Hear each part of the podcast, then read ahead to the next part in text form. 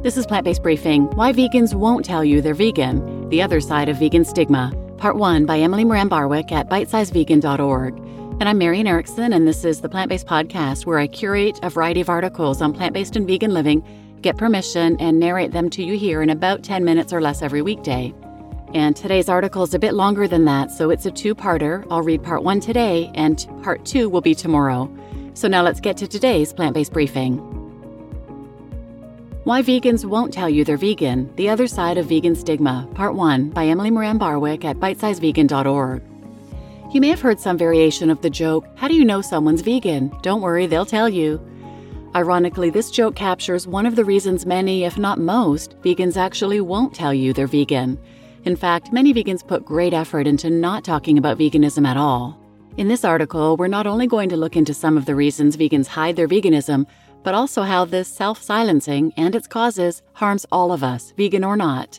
And the potential solutions may not be what you'd expect. Essentially, we need to evolve towards a world without vegans. Some of the many reasons vegans hide their veganism. There are many reasons vegans hide their veganism, with diverse, complex, and even conflicting motivations and concerns. While I won't be able to speak to every individual's vegan experience, we'll be exploring some of the common pressures vegans face. Vegan self silencing is often motivated by experiences of being othered, yet many of the reasons vegans hide their veganism spring from human needs and desires we all share, and all of those needs can be placed in jeopardy when people learn you're vegan. While the first few sections we'll cover may sound like a commercial for why you should never consider moving away from eating animals, there's evidence things may be changing. But before we can speak to the solutions and signs of hope, we need to understand the real fears vegans have of disclosing their veganism. Vegans can get a lot of hate, understanding the fear of disclosure. Research shows that negativity toward vegans is not only widespread, but also largely accepted and not seen as a societal problem, unlike other forms of bias. So while vegans face bias and even outright hate like other stigmatized groups, their experience is compounded by the fact that hating on vegans is generally acceptable, even socially encouraged. Documentary filmmaker Kelly Guerin's experience of coming out vegan was so jarring that she focused her honors thesis in anthropology on better understanding the source of the aggression she encountered. She said, I expected my friends and family would mock me as they had done before when I became vegetarian. What I did not expect was the hostility I faced and the almost daily confrontations in which I found myself forced to engage. I was called freak, naive, and was even told by one roommate, You should just do the world a favor and kill yourself. Shockingly, an old friend who had recently turned vegan confided that he found it much harder emotionally to tell people he was a vegan than it was to come out as a homosexual in a conservative middle school. Being an anthropology major, I found these statements both disturbing and fascinating.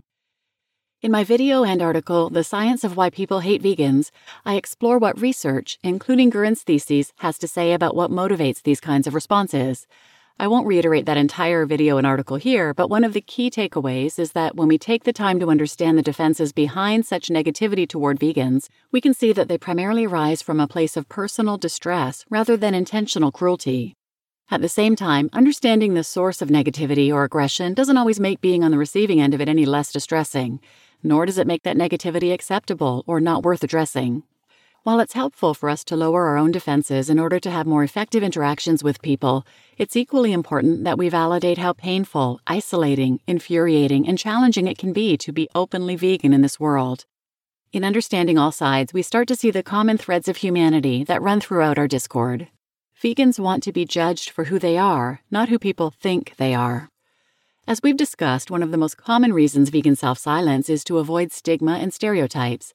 Essentially, vegans desire what most of us desire to be judged for who we are rather than who people think we are. Studies show that the most prominent negative perception of vegans is that they're judgmental, self righteous, and arrogant. Some people have had interactions with vegans where they felt judged or attacked, and let's be honest, they very well may have been. At the same time, research shows that even the gentlest message from a vegan is often received as aggressive, and even just the mention of a vegan can put people on guard. People often anticipate being judged by vegans, which raises their defenses, and vegans anticipate being seen as judgmental, raising their defenses as well. Essentially, vegans can be prejudged as judgmental out of the fear of being judged. If they have to disclose their veganism, vegans are put in the precarious position of trying to preemptively defend themselves from the assumption that they're judgmental while not coming across as judgmental in their defense. Vegans may soften their veganism to avoid conflict, being stereotyped, and or to make sure those around them don't feel judged. As one study participant put it, I have to defend myself and protect them at the same time, speaking to the dual burden of feeling responsible for making others feel comfortable around her while at the same time protecting herself from verbal attacks. Many vegans feel they must also balance the tension between staying true to their beliefs and fitting in socially, emphasizing that they are proud of who they are and what they believe in. For some vegans, self silencing is not so much about fitting in socially as it is the exhaustive demands of explaining themselves, which we'll explore soon in a dedicated section. Understandably, many vegans just avoid opening the door in the first place. Ironically, the self silencing of vegans may actually reinforce some of the very stigmas and stereotypes they're trying to avoid. After all, no one can experience a vegan positively when they don't know they're a vegan in the first place. You may have had many positively delightful interactions with vegans and have absolutely no idea this is why some vegans take the approach of letting people get to know them first before disclosing that they're vegan. But this isn't always possible, and for some of us, it's the people who know us best that have the most painful reactions. Vegans don't want to be rejected, mocked, or dismissed. Another reason vegans self silence is due to the fear of being rejected, mocked, or dismissed. For many vegans, this fear comes from real life painful experiences. Rejection is something we humans take extreme measures to avoid.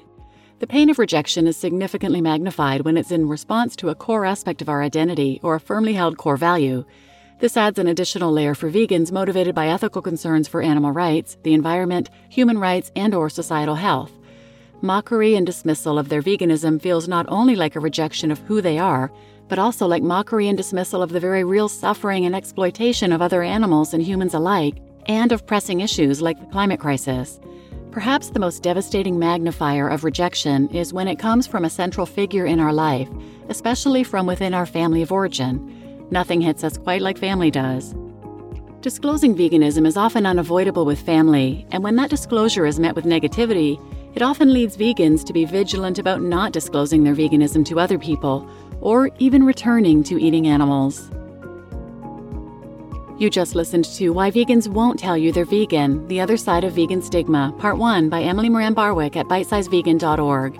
And I'm Marian Erickson, your host. Tune in tomorrow for the second half of this article, where we'll hear about how vegan silencing harms us all and changing norms, moving toward a world without vegans. So please share this episode with anyone who might benefit, and thanks for listening.